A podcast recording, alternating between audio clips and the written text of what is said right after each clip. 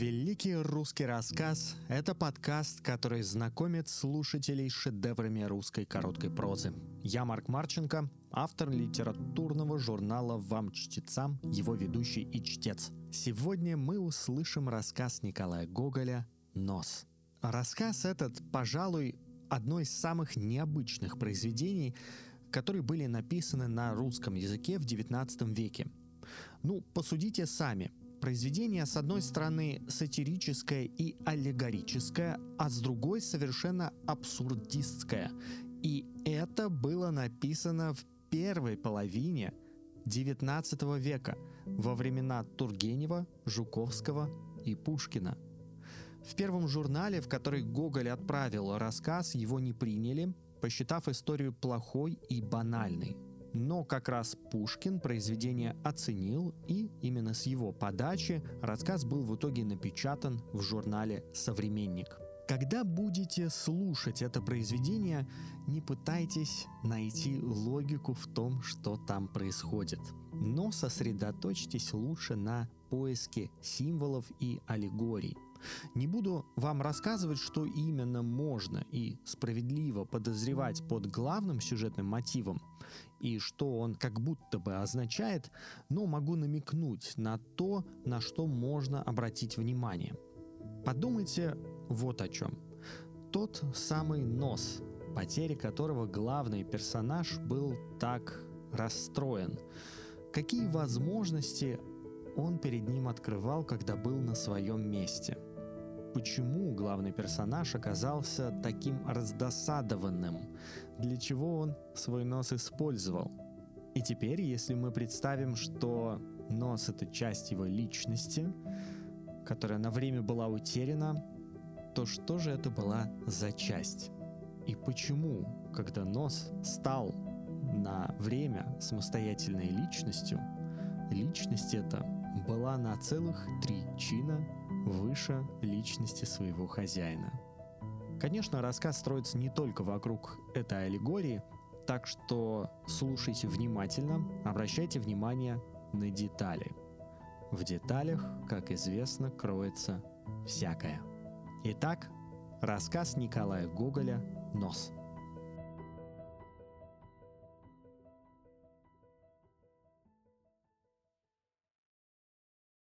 Часть первая. Марта 21 числа случилось в Петербурге необыкновенно странное происшествие. Цирюльник Иван Яковлевич, живущий на Вознесенском проспекте, фамилия его утрачена, и даже на вывеске его, где изображен господин с намыленную щекою и надписью «И кровь отворяют», не выставлено ничего более.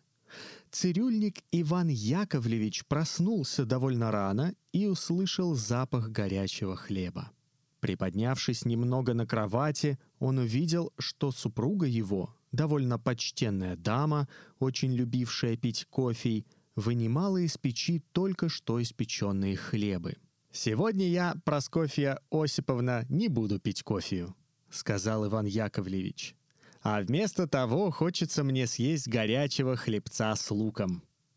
То есть Иван Яковлевич хотел бы и того, и другого, но знал, что было совершенно невозможно требовать 2 вещей разом, ибо Прасковья Осиповна очень не любила таких прихотей.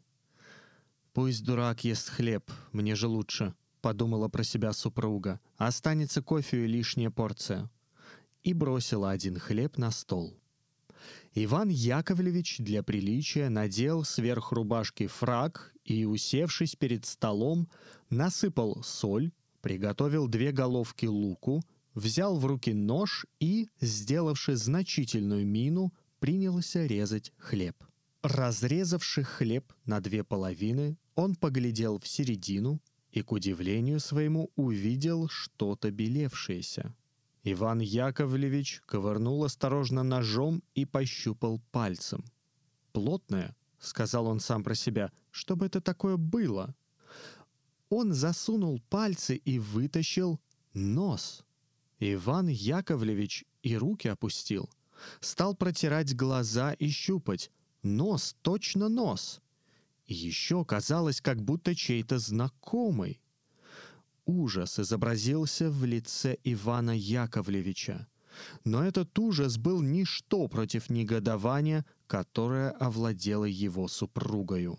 «Где это ты, зверь, отрезал нос?» — закричала она с гневом. «Мошенник! Пьяница! Я сама на тебя донесу полиции! Разбойник какой!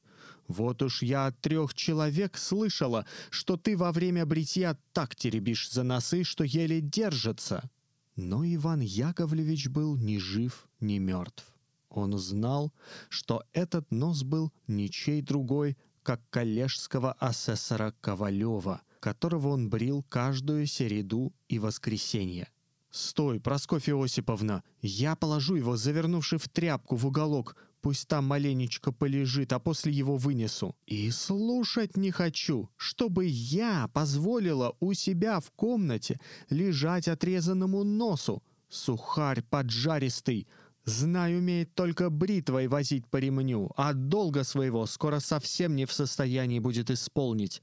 Потаскушка, негодяй, чтобы я стала за тебя отвечать полиции? Ах ты, пачкун, бревно глупое! Вон его, вон! Неси куда хочешь, чтобы я духу его не слыхала!»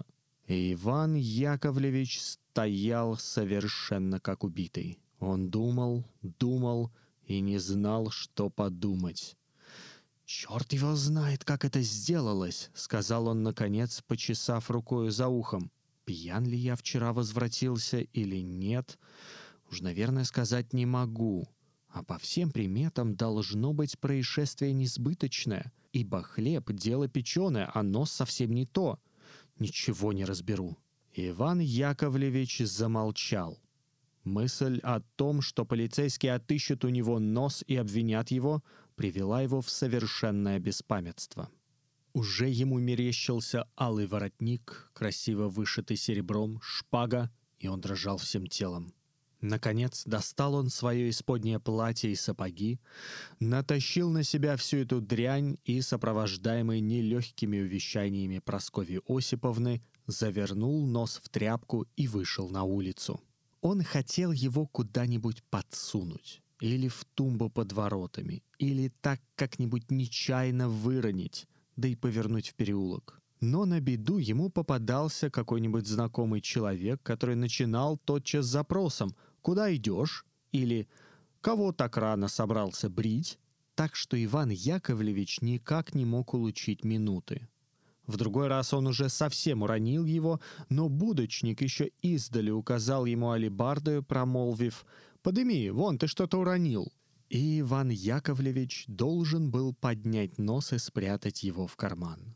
Отчаяние овладело им, тем более что народ беспрестанно умножался на улице по мере того, как начали отпираться магазины и лавочки. Он решился идти к Исаакиевскому мосту. Не удастся ли как-нибудь швырнуть его в Неву?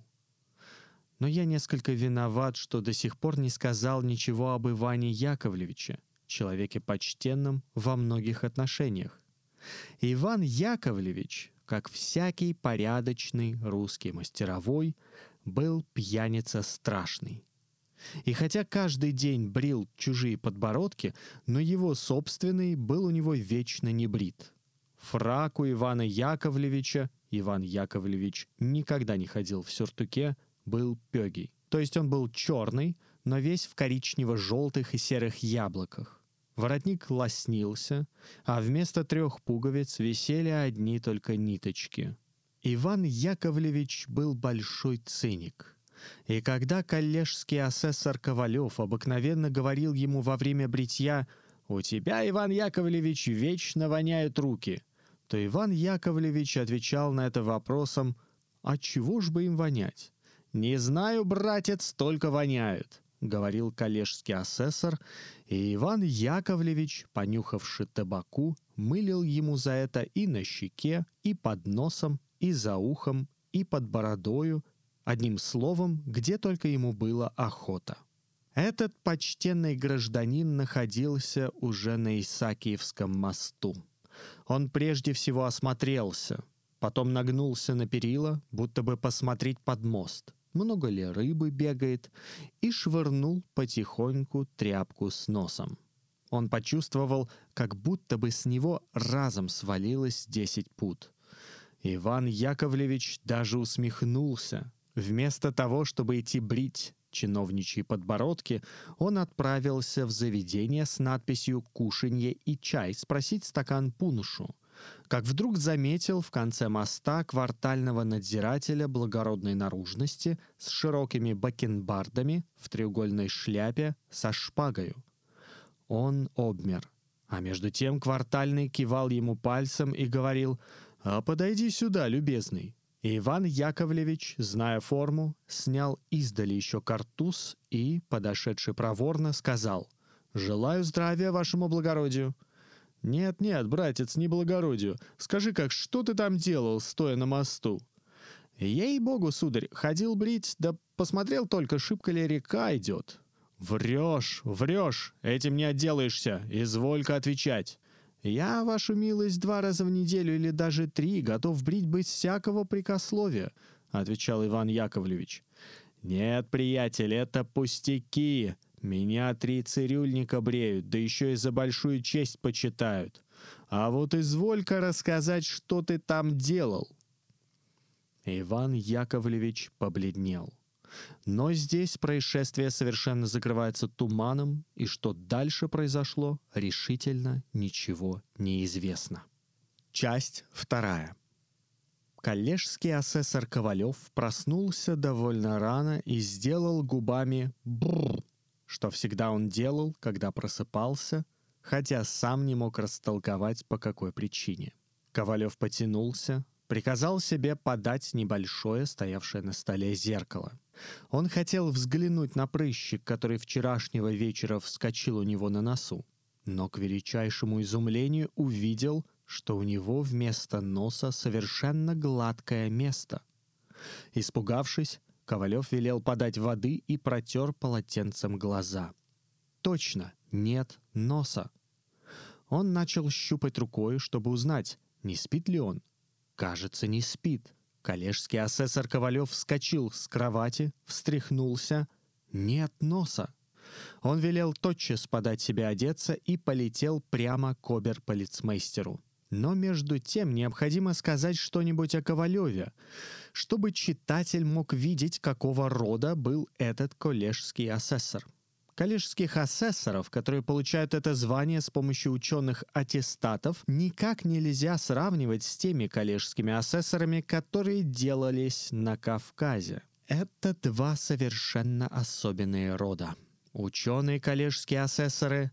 Но Россия такая чудная земля, что если скажешь об одном коллежском асессоре, то все коллежские асессоры от Риги до Камчатки непременно примут на свой счет. Тоже, разумея, о всех званиях и чинах. Ковалев был кавказский коллежский асессор. Он 2 года только еще состоял в этом звании и потому ни на минуту не мог его позабыть. А чтобы более придать себе благородства и веса, он никогда не называл себя коллежским асессором, но всегда майором. «Послушай, голубушка», — говорил он обыкновенно, встретивши на улице бабу, продававшую манишки, «ты приходи ко мне на дом, квартира моя в Садовой. Спроси только, здесь ли живет майор Ковалев. Тебе всякий покажет». Если же встречал какую-нибудь смазливенькую, то давал ей сверх того секретное приказание, прибавляя: «Ты спроси, душенька, квартиру майора Ковалева». Поэтому-то самому и мы будем вперед этого коллежского асессора называть майором. Майор Ковалев имел обыкновение каждый день прохаживаться по Невскому проспекту. Воротничок его манишки был всегда чрезвычайно чист и накрахмален. Бакенбарды у него были такого рода, какие и теперь еще можно видеть у губернских и уездных землемеров, у архитекторов и полковых докторов, также у отправляющих разные полицейские обязанности и вообще всех тех мужей, которые имеют полные румяные щеки и очень хорошо играют в бастон. Эти бакенбарды идут по самой середине щеки и прямехонько доходят до носа. Майор Ковалев носил множество печаток сердоликовых и с гербами, и таких, на которых было вырезано «середа», «четверг», «понедельник» и прочее. Майор Ковалев приехал в Петербург по надобности, а именно искать приличного своему званию места. Если удастся, то вице-губернаторского, а не то экзекуторского в каком-нибудь видном департаменте. Майор Ковалев был не прочь жениться, но только в таком случае, когда за невестою случится 200 тысяч капиталу. И потому читатель теперь может судить сам, каково было положение этого майора, когда он увидел вместо довольно недурного и умеренного носа приглупое, ровное и гладкое место.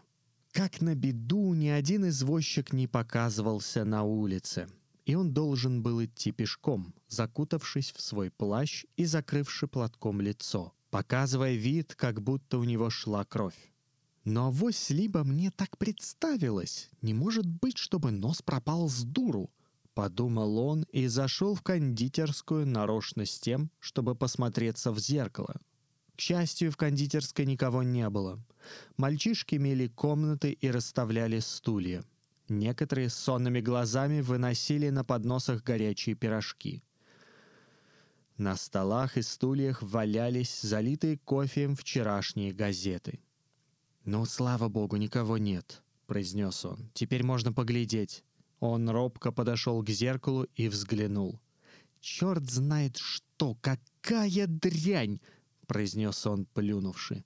«Хотя бы уже что-нибудь было вместо этого носа, а то ничего». С досадою закусив губы, вышел он из кондитерской и решился против своего обыкновения не глядеть ни на кого и никому не улыбаться. Вдруг он стал как вкопанный у двери одного дома. В глазах его произошло явление неизъяснимое. Перед подъездом остановилась карета. Дверцы отворились. Выпрыгнул, согнувшись, господин в мундире и побежал вверх по лестнице. Каков же был ужас и вместе с тем изумление Ковалева, когда он узнал, что это был собственный его нос. При этом необыкновенном зрелище, казалось ему, все переворотилось у него в глазах. Он чувствовал, что едва мог стоять, но решился во что бы то ни стало ожидать его возвращения в карету, весь дрожа, как в лихорадке. Через 2 минуты нос действительно вышел. Он был в мундире, сшитом золотом, с большим стоячим воротником. На нем были замшевые панталоны, при боку шпага. По шляпе с плюмажем можно было заключить, что он считается в ранге статского советника. По всему заметно было, что он ехал куда-нибудь с визитом. Он поглядел на обе стороны, закричал кучеру «Подавай!», сел и уехал. Бедный Ковалев чуть не сошел с ума. Он не знал, как и подумать о таком странном происшествии. Как же можно в самом деле, чтобы нос, который еще вчера был у него на лице, не мог ездить и ходить, был в мундире? Он побежал за каретою, которая, к счастью, проехала недалеко и остановилась перед Казанским собором. Он поспешил в собор, пробрался сквозь ряд нищих старух с завязанными лицами и 2 отверстиями для глаз, над которыми он прежде так смеялся, и вошел в церковь. Молельщиков внутри церкви было немного. Они все стояли только при входе в двери. Ковалев чувствовал себя в таком расстроенном состоянии, что никак не в силах был молиться, и искал глазами этого господина по всем углам. Наконец увидел его стоявшего в стороне. Нос спрятал совершенно лицо свое в большой стоячий воротник и с выражением величайшей набожности молился. «Как подойти к нему?» — думал Ковалев. «По всему, по мундиру, по шляпе видно, что он статский советник. Черт его знает, как это сделать!» Он начал около него покашливать. Но нос ни на минуту не оставлял набожного своего положения и отвешивал поклоны. «Милостивый государь», — сказал Ковалев, внутренно принуждая себя ободриться. «Милостивый государь!» «Что вам угодно?» — отвечал нос, оборотившись. «Мне странно, милостивый государь, мне кажется, вы должны знать свое место. И вдруг я вас нахожу, и где же? В церкви. Согласитесь, Извините меня, я не могу взять в толк, о чем вы изволите говорить. Объяснитесь. Как мне ему объяснить? Подумал Ковалев и, собравшись с духом, начал. Конечно, впрочем, я майор. Мне ходить без носа, согласитесь, это неприлично. Какой-нибудь торговке, которая продает на Воскресенском мосту очищенные апельсины, можно сидеть без носа. Но имея в виду получить, притом будучи во многих домах, знаком с дамами, Чехтарева, статская советница и другие, вы посудите сами. Я не знаю, милостивый государь. При этом майор Ковалев пожал плечами. «Извините, если на это смотреть сообразно с правилами долгой чести, вы сами можете понять». «Ничего решительно не понимаю», — отвечал Нос. «Изъяснитесь удовлетворительнее». «Милостивый государь», — сказал Ковалев с чувством собственного достоинства, «я не знаю, как понимать слова ваши». Здесь все дело кажется совершенно очевидно. Или вы хотите... Ведь вы мой собственный нос. Нос посмотрел на майора, и брови его несколько нахмурились. Вы ошибаетесь, милостивый государь. Я сам по себе. Притом между нами не может быть никаких тесных отношений. Судя по пуговицам вашего вицмундира, вы должны служить по другому ведомству. Сказавши это, Нос отвернулся и продолжал молиться. Ковалев совершенно смешался, не зная, что делать и что даже подумать. В это время послышался приятный шум дамского платья. Подошла пожилая дама, вся убранная кружевами, и с нею тоненькая в белом платье, очень мило рисовавшимся на ее стройной талии, в палевой шляпке, легкой, как пирожное. За ними остановился и открыл табакерку высокий гайдук с большими бакенбардами и целой дюжиной воротников. Ковалев подступил поближе, высунул батистовый воротничок манишки, поправил висевшие на золотой цепочке свои печатки и, улыбаясь по сторонам, обратил внимание на легонькую даму, которая, как весенний цветочек, слегка наклонялась и подносила к колбу свою беленькую ручку с полупрозрачными пальцами. Улыбка на лице Ковалева раздвинулась еще далее, когда он увидел из-под шляпки ее кругленький, яркой белизны подбородок и часть щеки, осененной цветом первой весенней розы. Но вдруг он отскочил, как будто бы обжегшись. Он вспомнил, что у него вместо носа совершенно нет ничего, и слезы выдавились из глаз его. Он обратился с тем, чтобы напрямик сказать господину в мундире, что он только прикинулся статским советником, что он плут и подлец, и что он больше ничего, как только его собственный нос. Но носа уже не было. Он успел ускакать, вероятно, опять кому-нибудь с визитом. Это повергло Ковалева в отчаяние. Он пошел назад и остановился с минуту под колоннадою, тщательно смотря во все стороны, не попадется ли где нос. Он очень хорошо помнил, что шляпа на нем была с плюмажем и мундир с золотым шитьем.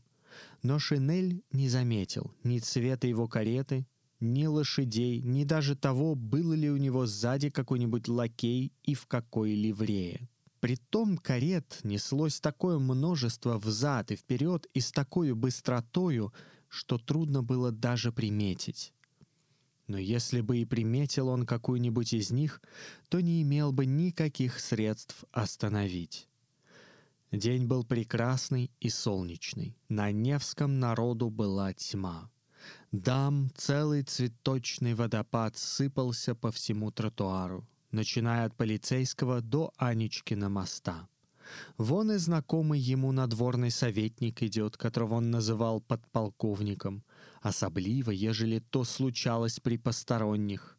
Вон и Ерыгин, столоначальник в Сенате, большой приятель, который вечно в Бастоне обремизивался, когда играл 8. Вон и другой майор, получивший на Кавказе асессорство, махает рукой, чтобы шел к нему.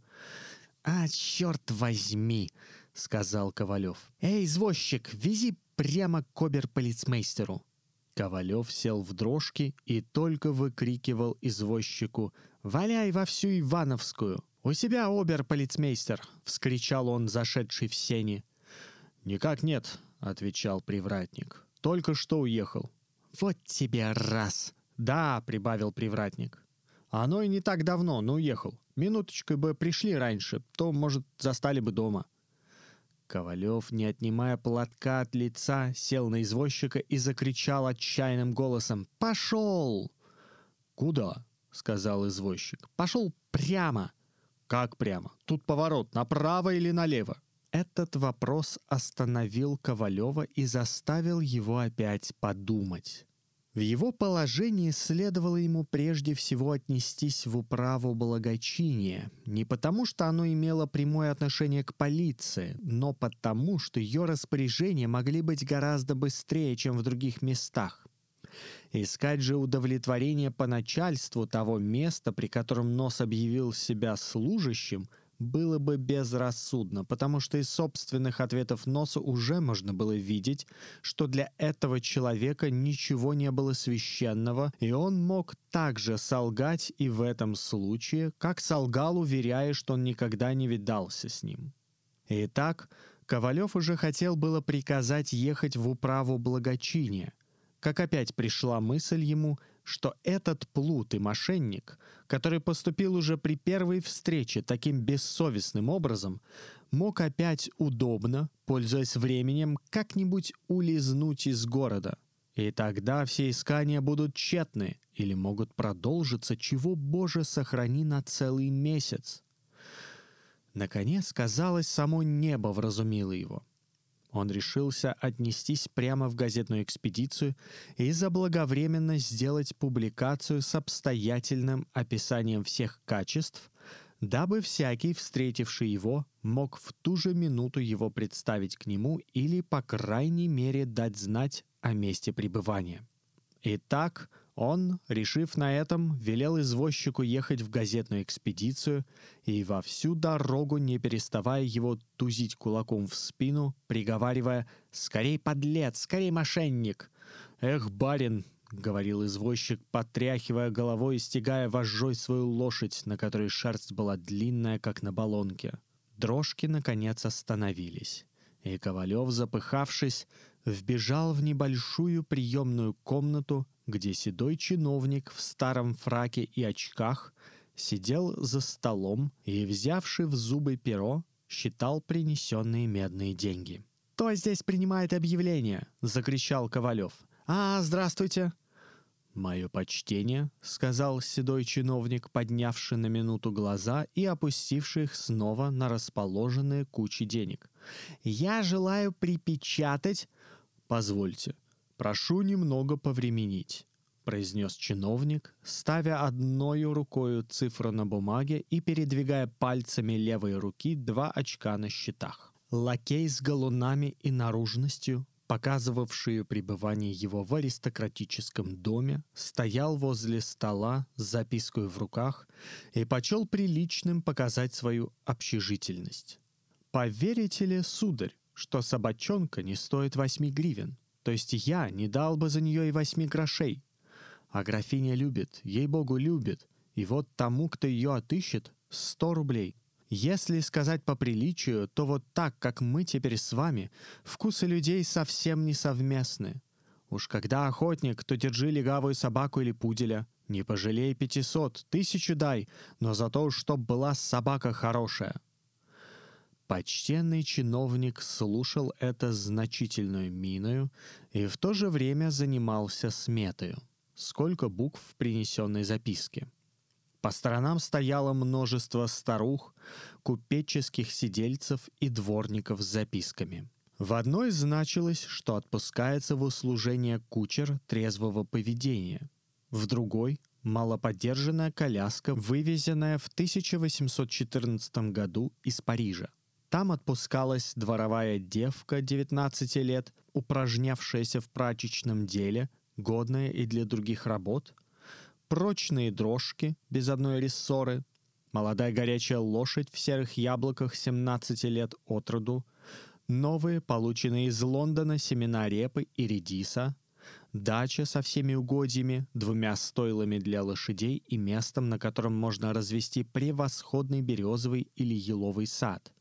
Там же находился вызов желающих купить старые подошвы с приглашением явиться к переторжке каждый день от 8 до 3 часов утра. Комната, в которой местилось все это общество, была маленькая, и воздух в ней был чрезвычайно густ. Но коллежский асессор Ковалев не мог слышать запаха, потому что закрылся платком и потому что самый нос его находился бог знает в каких местах. «Милостивый государь, позвольте вас попросить, мне очень нужно», — сказал он, наконец, с нетерпением. «Сейчас. 2 рубля 43 копейки. Сию минуту. 1 рубль 64 копейки». Говорил седовласый господин, бросая старухам и дворникам записки в глаза. «Вам что угодно», — наконец сказал он, обратившись к Ковалеву. «Я прошу», — сказал Ковалев, — «случилось мошенничество или плутовство, я до сих пор не могу никак узнать. Я прошу только припечатать, что тот, кто ко мне этого подлеца представит, получит достаточное вознаграждение». «Позвольте узнать, как ваша фамилия?»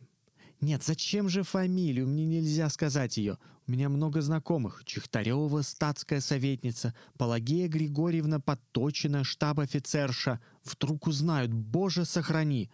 Вы можете просто написать «коллежский асессор» или еще лучше «состоящий в майорском чине». «А сбежавший был ваш дворовый человек?»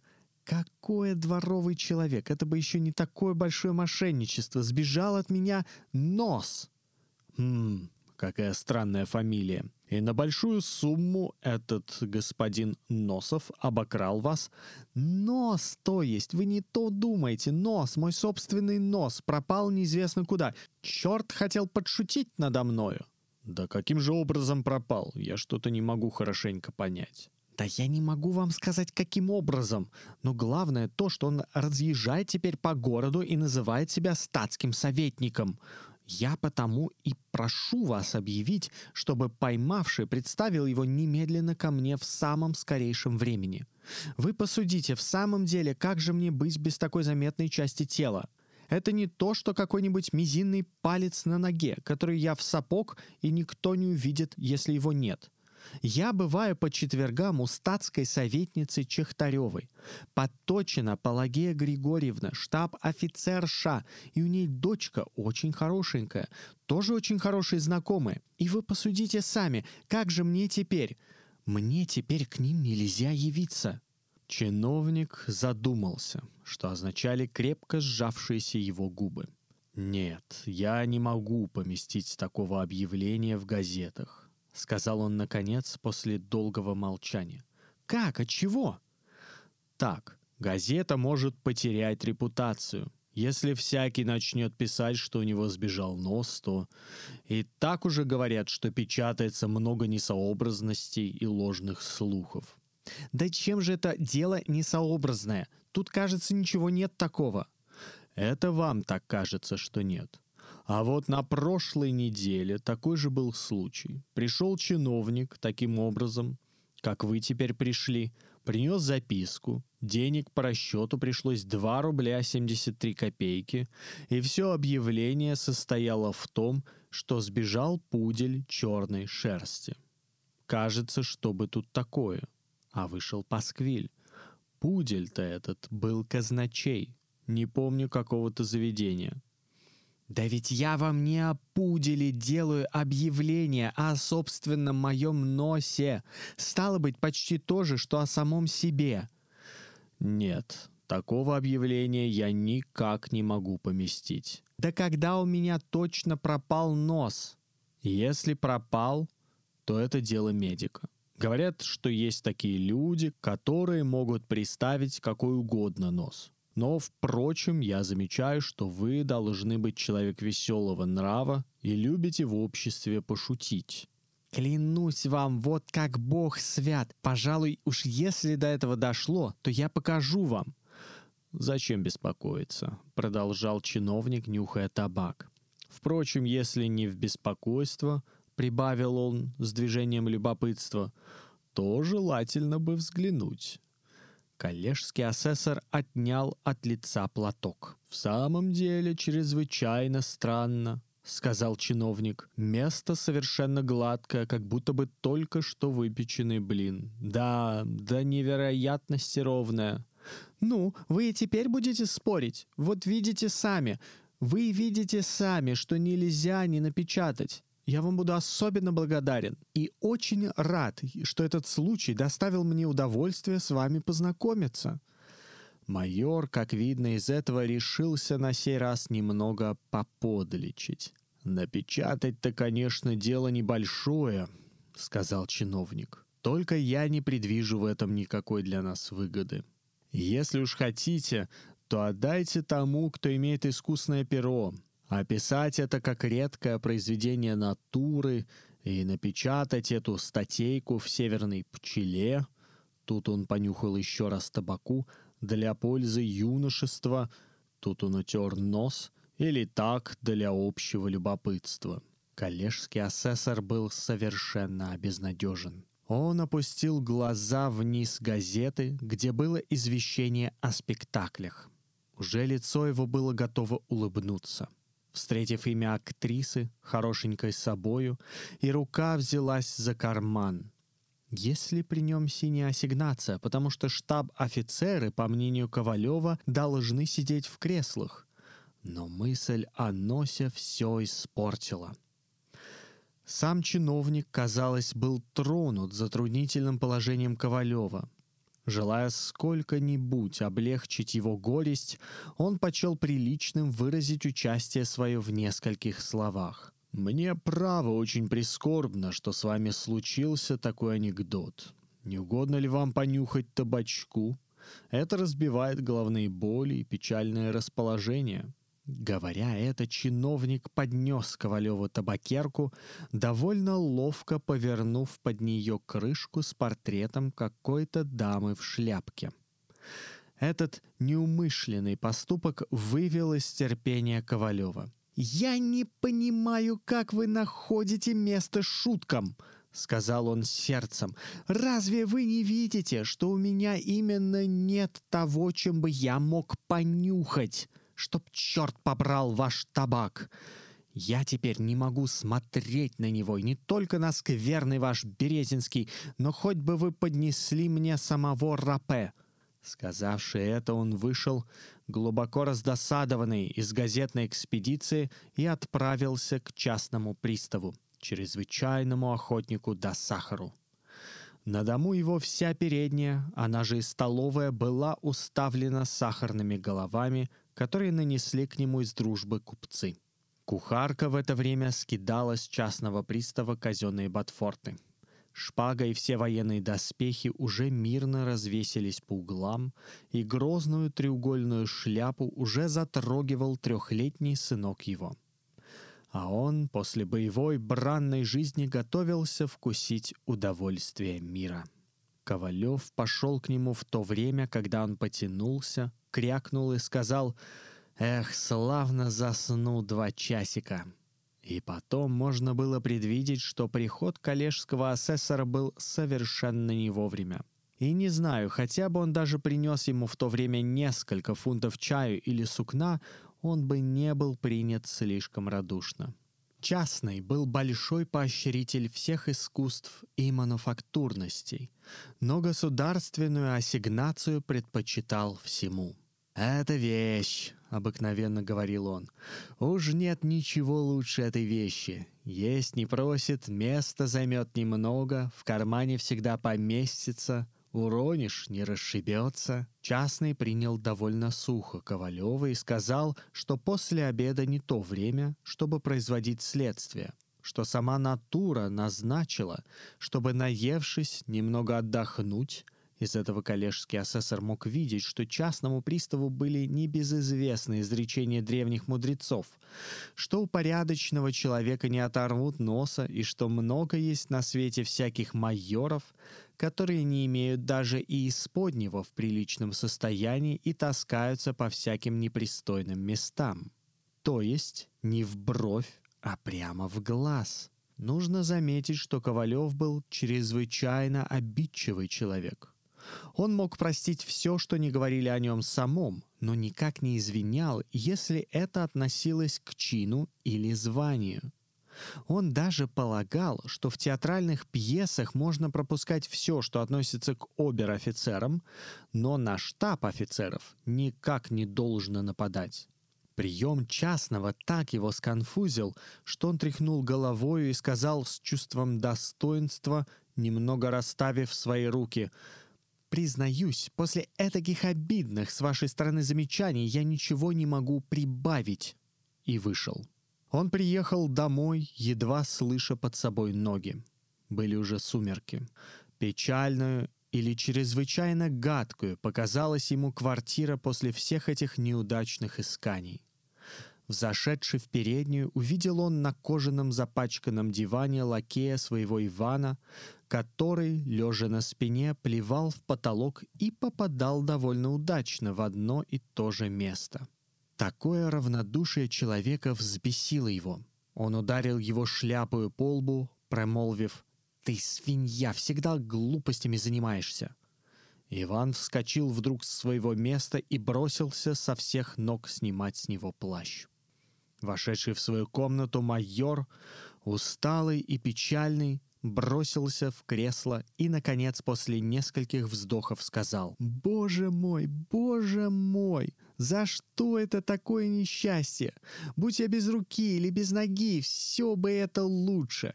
Будь я без ушей, скверно, однако ж все сноснее. Но без носа человек, черт знает что, птица не птица, гражданин не гражданин, просто возьми да и вышвырни за окошко. И пусть бы уже на войне отрубили, или на дуэли, или я сам был причиной, но ведь пропал ни за что, ни про что, пропал даром, ни за грош. Только нет, не может быть, прибавил он, немного подумав, невероятно, чтобы нос пропал. Никаким образом невероятно. Это верно или во сне снится, или просто грезится. Может быть, я как-нибудь ошибкою выпил вместо воды водку, которую вытираю после бритья себе бороду. Иван, дурак, не принял, и я верно хватил ее. Чтобы действительно увериться, что он не пьян, майор ущипнул себя так больно, что сам вскрикнул. Эта боль совершенно уверила его, что он действует и живет наяву. Он потихоньку приблизился к зеркалу и сначала зажмурил глаза с той мыслью, что авось либо нос покажется на своем месте. Но в ту же минуту отскочил назад, сказавши: «Экой пасквильный вид!» Это было точно непонятно. Если бы пропала пуговица, серебряная ложка, часы или что-нибудь подобное, но пропасть, и кому пропасть, и притом еще на собственной квартире. Майор Ковалев, сообразя все обстоятельства, предполагал едва ли не ближе всего к истине, что виною этого должен быть никто другой, как штаб-офицерша Подточина, которая желала, чтобы он женился на ее дочери. Он и сам любил за нею приволокнуться, но избегал окончательной разделки. Когда же штаб-офицерша объявила ему напрямик, что она хочет выдать ее за него, он потихоньку отчалил со своими комплиментами, сказавши, что еще молод, что нужно ему прослужить лет 5, чтобы уже ровно было 42 года. И поэтому штаб-офицерша, верно из мщения, решилась его испортить и наняла для этого каких-нибудь колдовок-баб, потому что никаким образом нельзя было предположить, чтобы нос был отрезан. Никто не входил к нему в комнату. Цирюльник же Иван Яковлевич брил его еще в среду, а в продолжении всей среды и даже во весь четверток нос у него был цел. Это он помнил и знал очень хорошо. Притом была бы им чувствуема боль, и без сомнения рана не могла бы так скоро зажить и быть гладкую, как блин. Он строил в голове планы. Звать ли штаб-офицершу формальным порядком в суд или явиться к ней самому и уличить ее? Размышления его прерваны были светом, блеснувшим сквозь все скважины дверей, который дал знать, что свеча в передней уже зажжена Иваном. Скоро показался и сам Иван, неся ее перед собою и озаряя ярко всю комнату.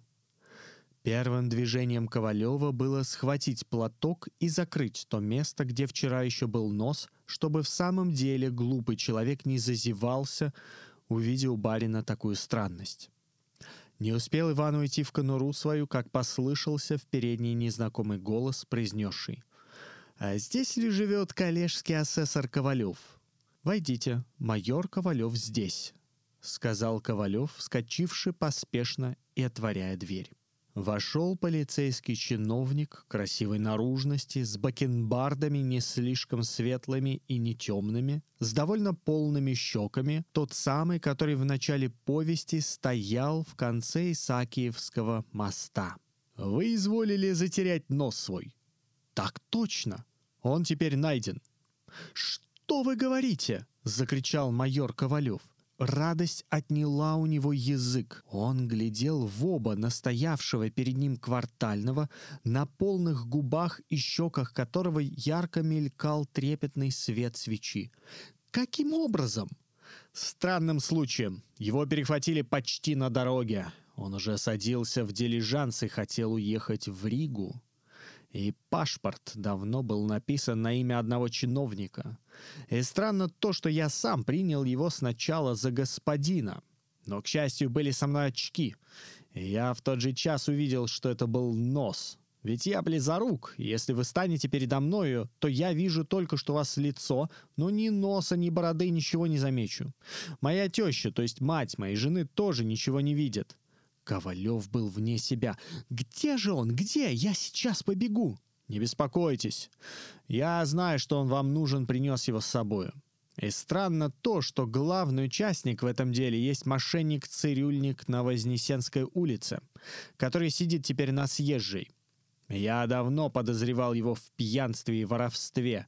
И еще третьего дня стащил он в одной лавочке бортище пуговиц. Нос вас совершенно таков, как был». При этом квартальный полез в карман и вытащил оттуда завернутый в бумажке нос. «Так, он!» — закричал Ковалев. «Точно, он! Выкушайте сегодня со мной чашечку чая!» «Почел бы за большую приятность, но никак не могу. Мне нужно заехать отсюда в смирительный дом. Очень большая поднялась дороговизна на все припасы. У меня в доме живет и теща, то есть мать моей жены, и дети.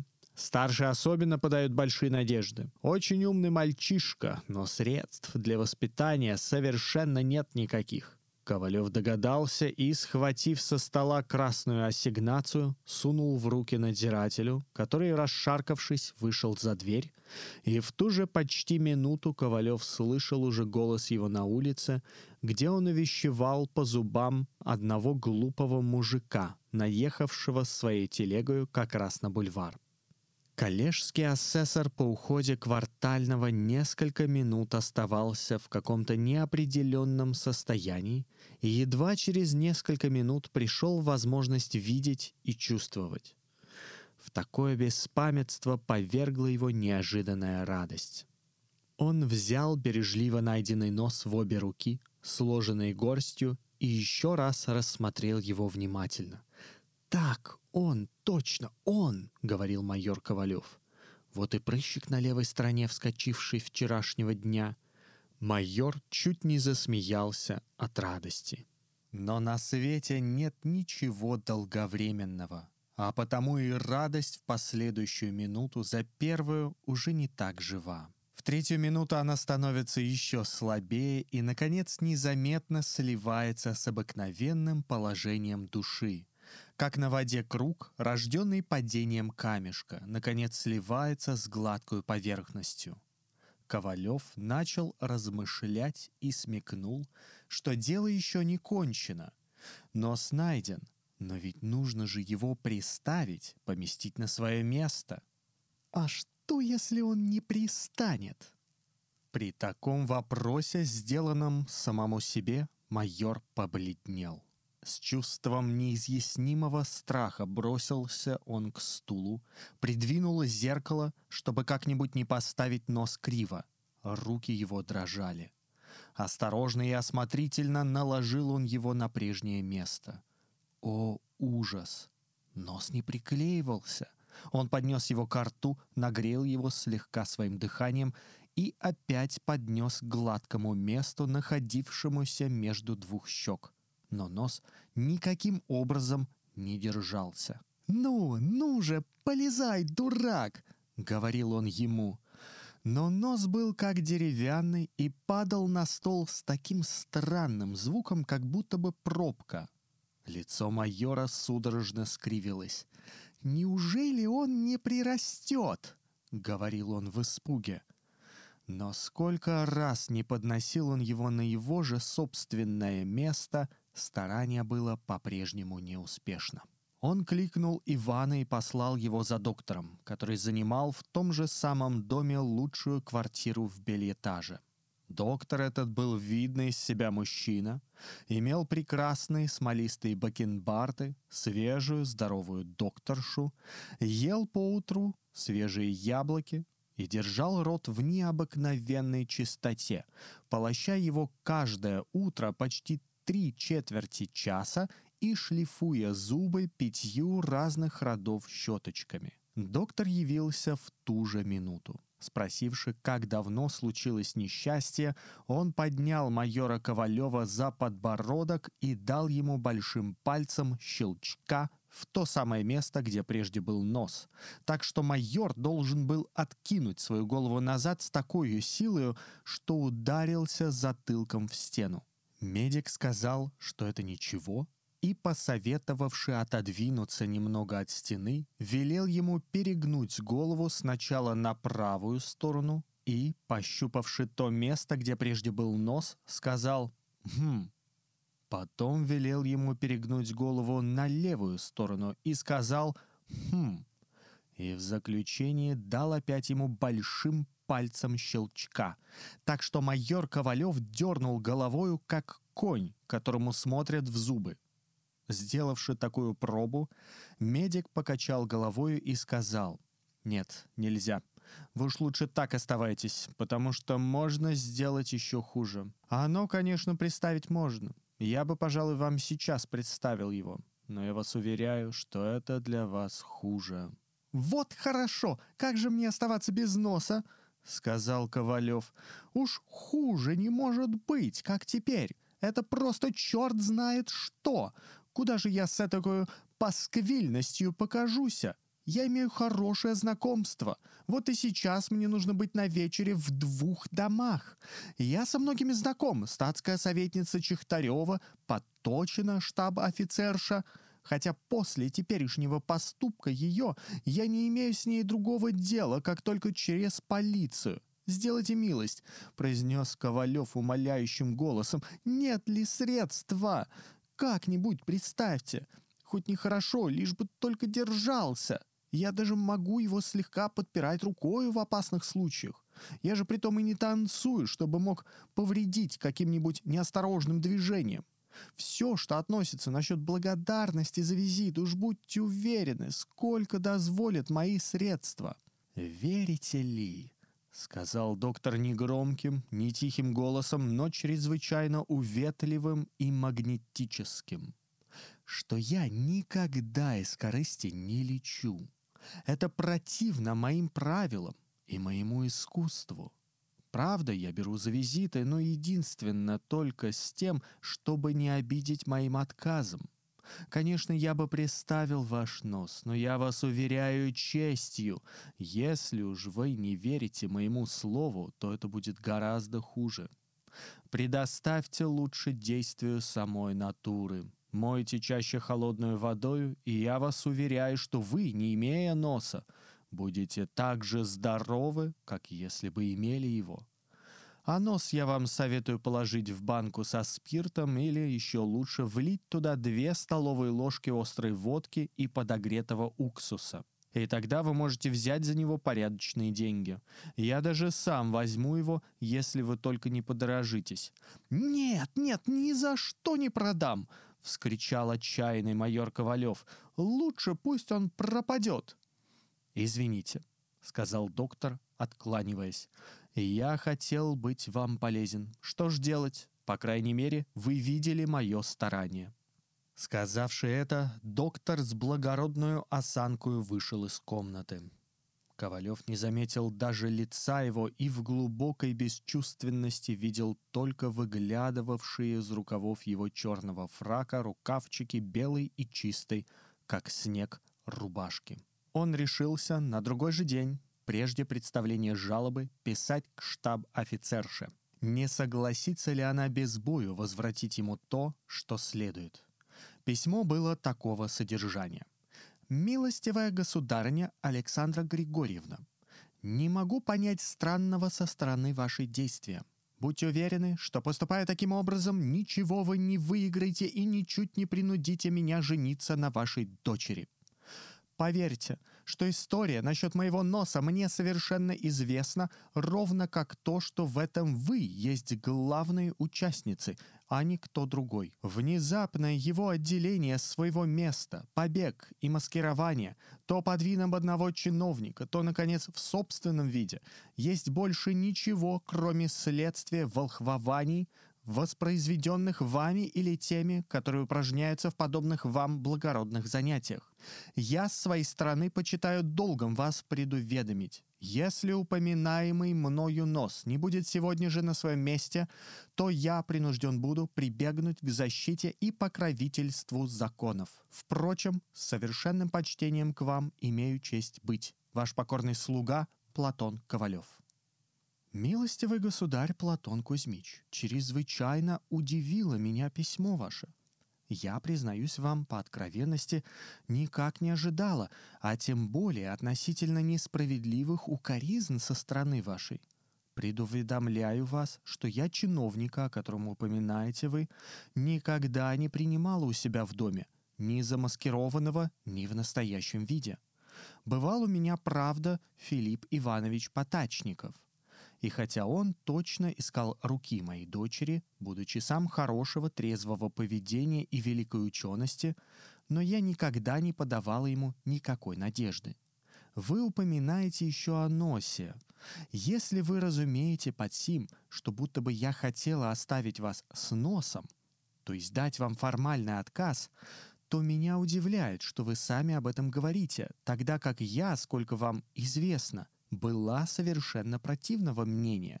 И если вы теперь же посватаетесь на моей дочери законным образом, я готова сей же час удовлетворить вас, ибо это составляло всегда предмет моего живейшего желания, в надежде чего остаюсь всегда готовую к услугам вашим.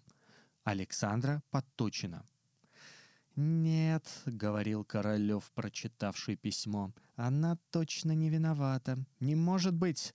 Письмо так написано, как не может написать человек, виноватый в преступлении». Коллежский асессор был в этом сведущ потому, что был посылан несколько раз на следствие еще в Кавказской области. Каким же образом, какими судьбами это приключилось? Только черт разберет это! — сказал он, наконец, опустив руки.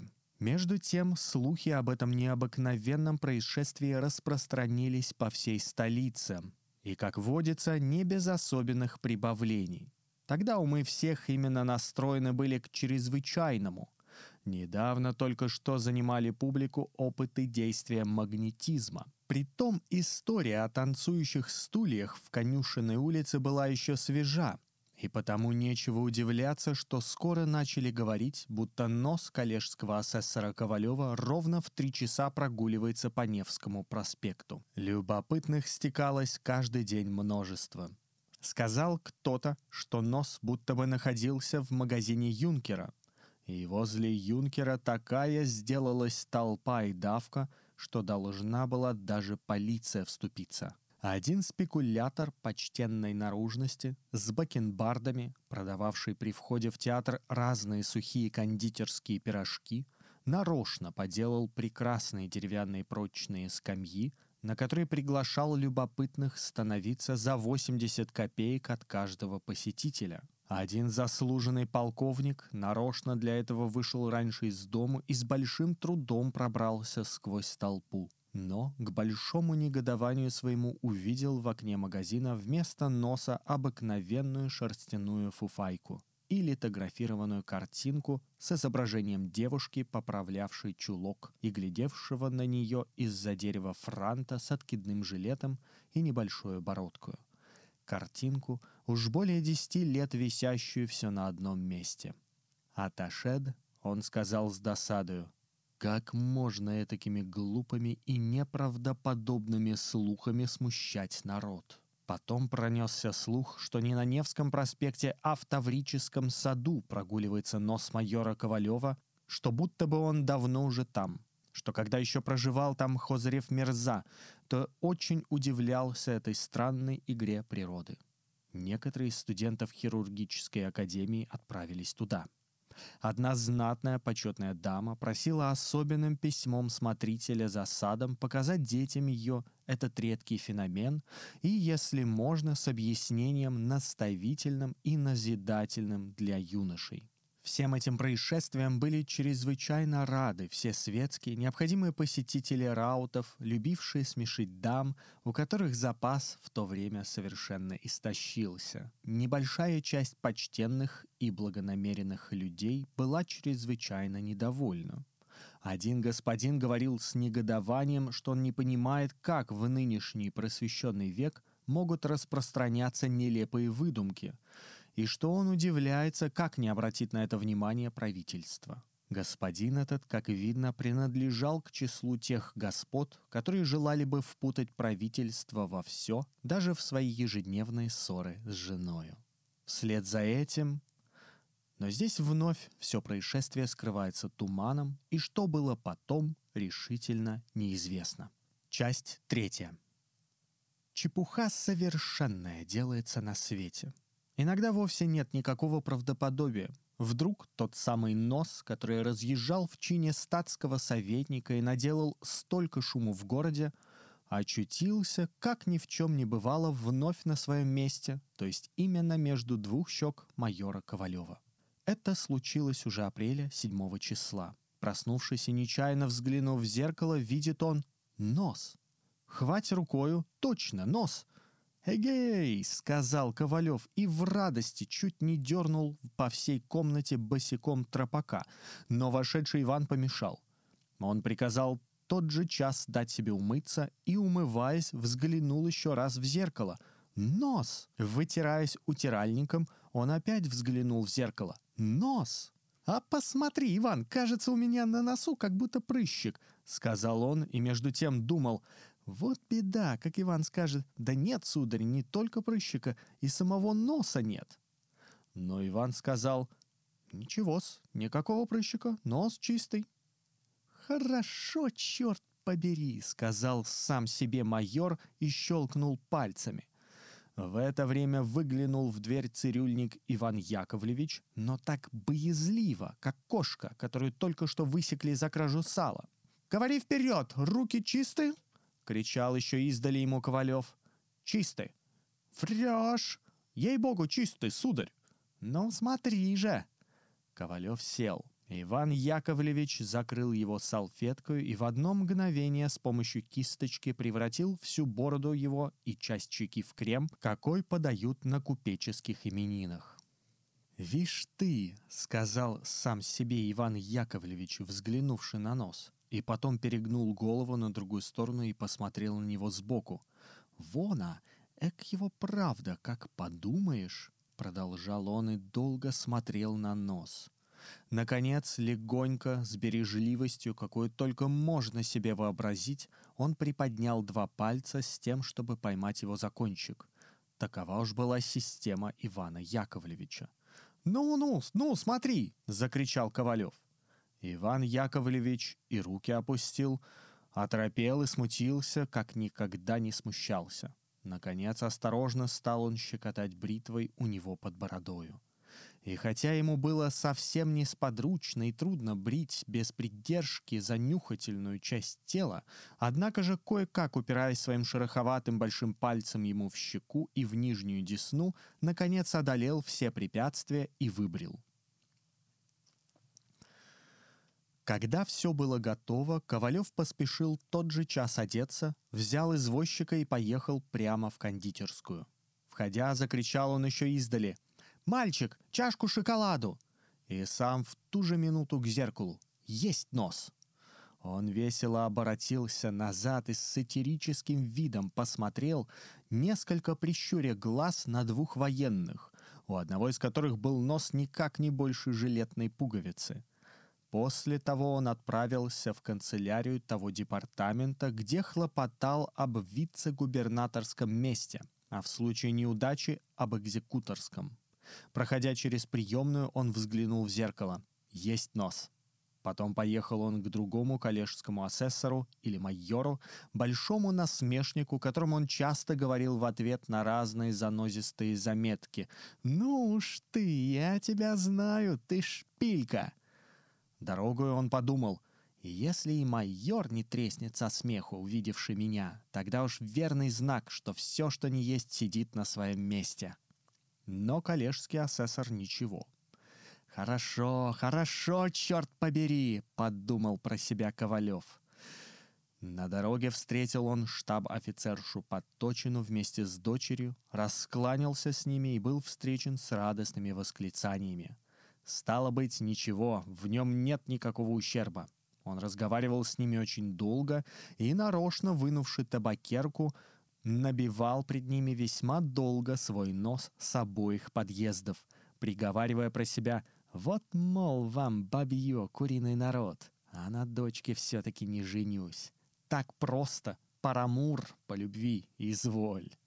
И майор Ковалев с тех пор прогуливался, как ни в чем не бывало, и на Невском проспекте, и в театрах, и везде. И нос тоже, как ни в чем не бывало, сидел на его лице, не показывая даже вида, чтобы отлучался по сторонам.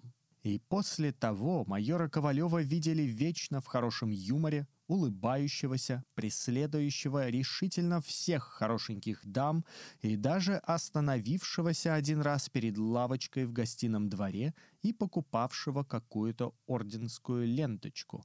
Неизвестно для каких причин, потому что он сам не был кавалером никакого ордена. Вот какая история случилась в северной столице нашего обширного государства. Теперь только по соображении всего видим, что в ней есть много неправдоподобного. Не говоря уже о том, что точно странно сверхъестественное отделение носа и появление его в разных местах в виде статского советника, как Ковалев не смехнул, что нельзя через газетную экспедицию объявлять о носе. Я здесь не в том смысле говорю, чтобы мне казалось дорого заплатить за объявление. Это вздор, я совсем не из числа корыстолюбивых людей. Но неприлично, неловко, нехорошо. И опять тоже, как нос очутился в печеном хлебе, и как сам Иван Яковлевич... Нет, этого я никак не понимаю, решительно не понимаю. Но что страннее, что непонятнее всего... Это то, как авторы могут брать подобные сюжеты. Признаюсь, это уж совсем непостижимо, это точно... Нет, совсем не понимаю. Во-первых, польза Отечеству решительно никакой. Во-вторых... Ну и во-вторых, тоже нет пользы. Просто я не знаю, что это. А однако же, при всем том... Хотя, конечно, можно допустить и то, и другое, и третье, может даже... Ну да и где ж не бывает несообразностей? А все, однако же, как поразмышляешь, во всем этом правда есть что-то. Кто что ни говори, а подобные происшествия бывают на свете. Редко, но бывают.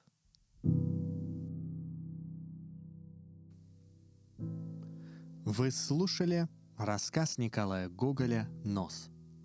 Это был 13-й выпуск подкаста «Великий русский рассказ», посвященные лучшей короткой русской прозе XIX и начала XX века, легендарным произведениям, которые по сравнению с русскими романами получают незаслуженно мало внимания.